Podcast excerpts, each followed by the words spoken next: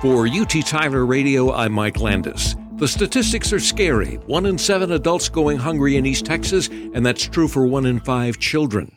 The East Texas Food Bank serves 26 counties and provided more than 27 million meals in fiscal 2023. The man who led the food bank for more than a dozen years, Dennis Cullinane, retired in July, and the new CEO is our guest today. Welcome, David Emerson.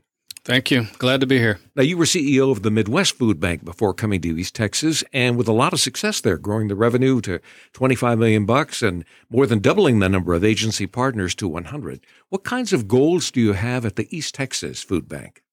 Certainly, we want to continue to uh, serve our rural communities.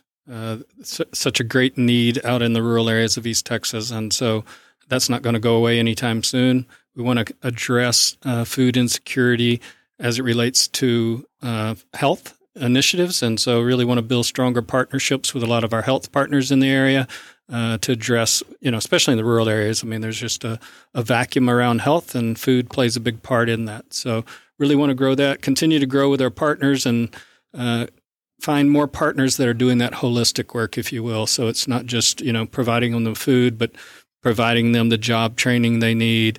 Uh, the drug addiction tr- counseling they may need, things like that. So we really want to partner with people that can, you know, uh, serve the whole person. Reaching the most people in the, in the most effective way. Exactly. Now, many East Texas children who participate in those free and reduced price uh, meal programs during the week face hunger on weekends and holidays when those programs aren't operating. So, the East Texas Food Bank created the Backpack program. Tell us more about that. Yeah, so the backpack program is uh, for those children who may be on free or reduced lunches during the week. And so on the weekends, there's a vacuum, right? Or during the holiday time periods, they don't have that food available to them. So this provides them uh, some ready made meals, pop top meals, fruit, juices, shelf stable milk. And so uh, the teachers or the counselors on the uh, school campuses are doing an assessment on who needs those foods. And so we're able to provide that so they have that food to carry them through the weekend and come back on Monday and they can get back into the meal program at the school. That, that program is underway right now, is that? That is true. Yes, okay. it's underway. Uh, we'll, we'll talk a little bit about that later on. Uh, some 237,000 meals in 2023, fiscal 2023. That's amazing. Now, with your experience, are there any particular needs that you've identified that'll become targeted priorities uh, in the near future? Uh, I mean, we have rapid growth, right? I mean, uh, going on right now. I mean, we're opening a resource center in Longview that will serve the Longview community. Um, out uh, in the off hours, if you will. So for uh, people to come in the evenings, people to come on the weekends. That so most of our pantry partners uh, aren't open during those times, and so we're trying to fill that gap. We've recently opened one in Lufkin. We'll be opening one in Tyler here soon, and then Texarkana is also in our jurisdiction, and so we'll be opening one there uh, sometime next year. How difficult is that in terms of, of gathering the people together and, and the facilities and resources that you'll need locally for each of those. What all is involved in that? Certainly, uh, funding. um, certainly, we need the resources to, uh, you know, purchase the facilities or renovate the facilities, hire the staff, things like that, uh, do all the training. And we've had great partners come along and help us in those areas. And so, it's really the sustainability uh, that we'll be looking to address uh, as we serve those communities. Uh, some of those uh, communities that we're moving into, they're the larger communities in our jurisdiction, uh, and some of them are the highest need. Uh, so, Bowie County, for example, in Texarkana, one of our highest need counties, and the outlying counties around. And so, it's really going to help us be able to serve those areas more. And so, so some along those lines, certainly funding volunteers in those communities as well. We always need those there as well as here. We always need volunteers. Volunteers are the lifeblood of what we do. Uh, last year, we had over 30,000 volunteer hours in our Tyler facility. Uh, if I had to pay for that, it would have cost me over a million dollars uh, to pay people, you know, my employees to do that. And so, definitely helps us, uh, you know, uh, make the dollar go a lot further.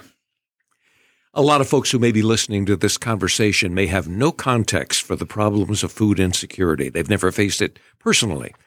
How do you get past that when you're trying to garner community support for what the East Texas Food Bank does?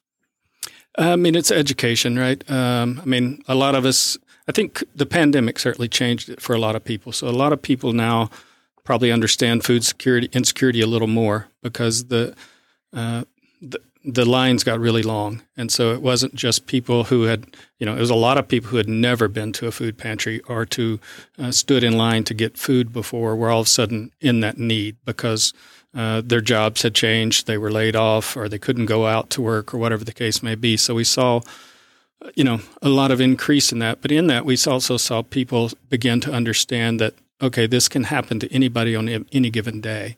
Uh, and so while it may have never happened to me or you personally or some of the people listening to it, I think uh, the the knowledge and the, of awareness of everyone uh, certainly became more in light in that. And so, you know, for us, uh, if it's a federal program or something along those lines that we may be um, like our senior programs, uh, then there's qualifications that people have to meet to be in those. And so, but outside of that, if people are in need of food, uh, then you know it's our job just to make sure they have the food available to them, and to not necessarily you know judge whether they uh, need it or not, right? And so, uh, so we just try to provide that food for them, and again, partner with our local partner agencies to you know make those definitions on uh, you know who qualifies and who doesn't. How do you go about garnering the resources for that food? So we purchased some of it. Uh, we certainly have a lot of donated food. Uh, you know, I mean, we are part of Feeding America, and they coordinate with a lot of the grocery stores and uh, grocery chains around the country uh, to provide access to uh, food for us. Uh, we certainly have some purchasing programs that are made available to us through some federal dollars and things like that. But then we're also always doing food drives. We always need businesses to do food drives for us, or school districts to do food drives for us, things like that, so that we always have, you know, food available to us. Uh, you know, it's the uh, we're blessed to give a lot of produce out. We have a focus on giving nutritious food, and so uh, again, as that health as you know, food as medicine. Uh, and so we have, you know, a team of nutritionists that are going out teaching people about the importance of what they're eating and teaching them how to cook some of the food that they may not ever have an experience having cooked it before or having eaten it before. And so we're really trying to up that educational level uh, of what we're providing to the community. And so, meat, uh, protein, all those thing, type of foods, we tend to have to buy all of that. Any final thoughts you'd like to share with our listeners? Yeah, no, I mean, I'm happy to be here. I mean, I grew up in South Arkansas and my wife grew up in North Louisiana. And so the, the tie to being back in East Texas is a part of the culture that we were used to and grew up in. And again, my passion is around serving the, the rural areas, having grown up in one. And so I've just seen the need and just uh, thrilled to be back a part of uh, this community and being able to address that. Our guest has been the new CEO of the East Texas Food Bank, David Emerson.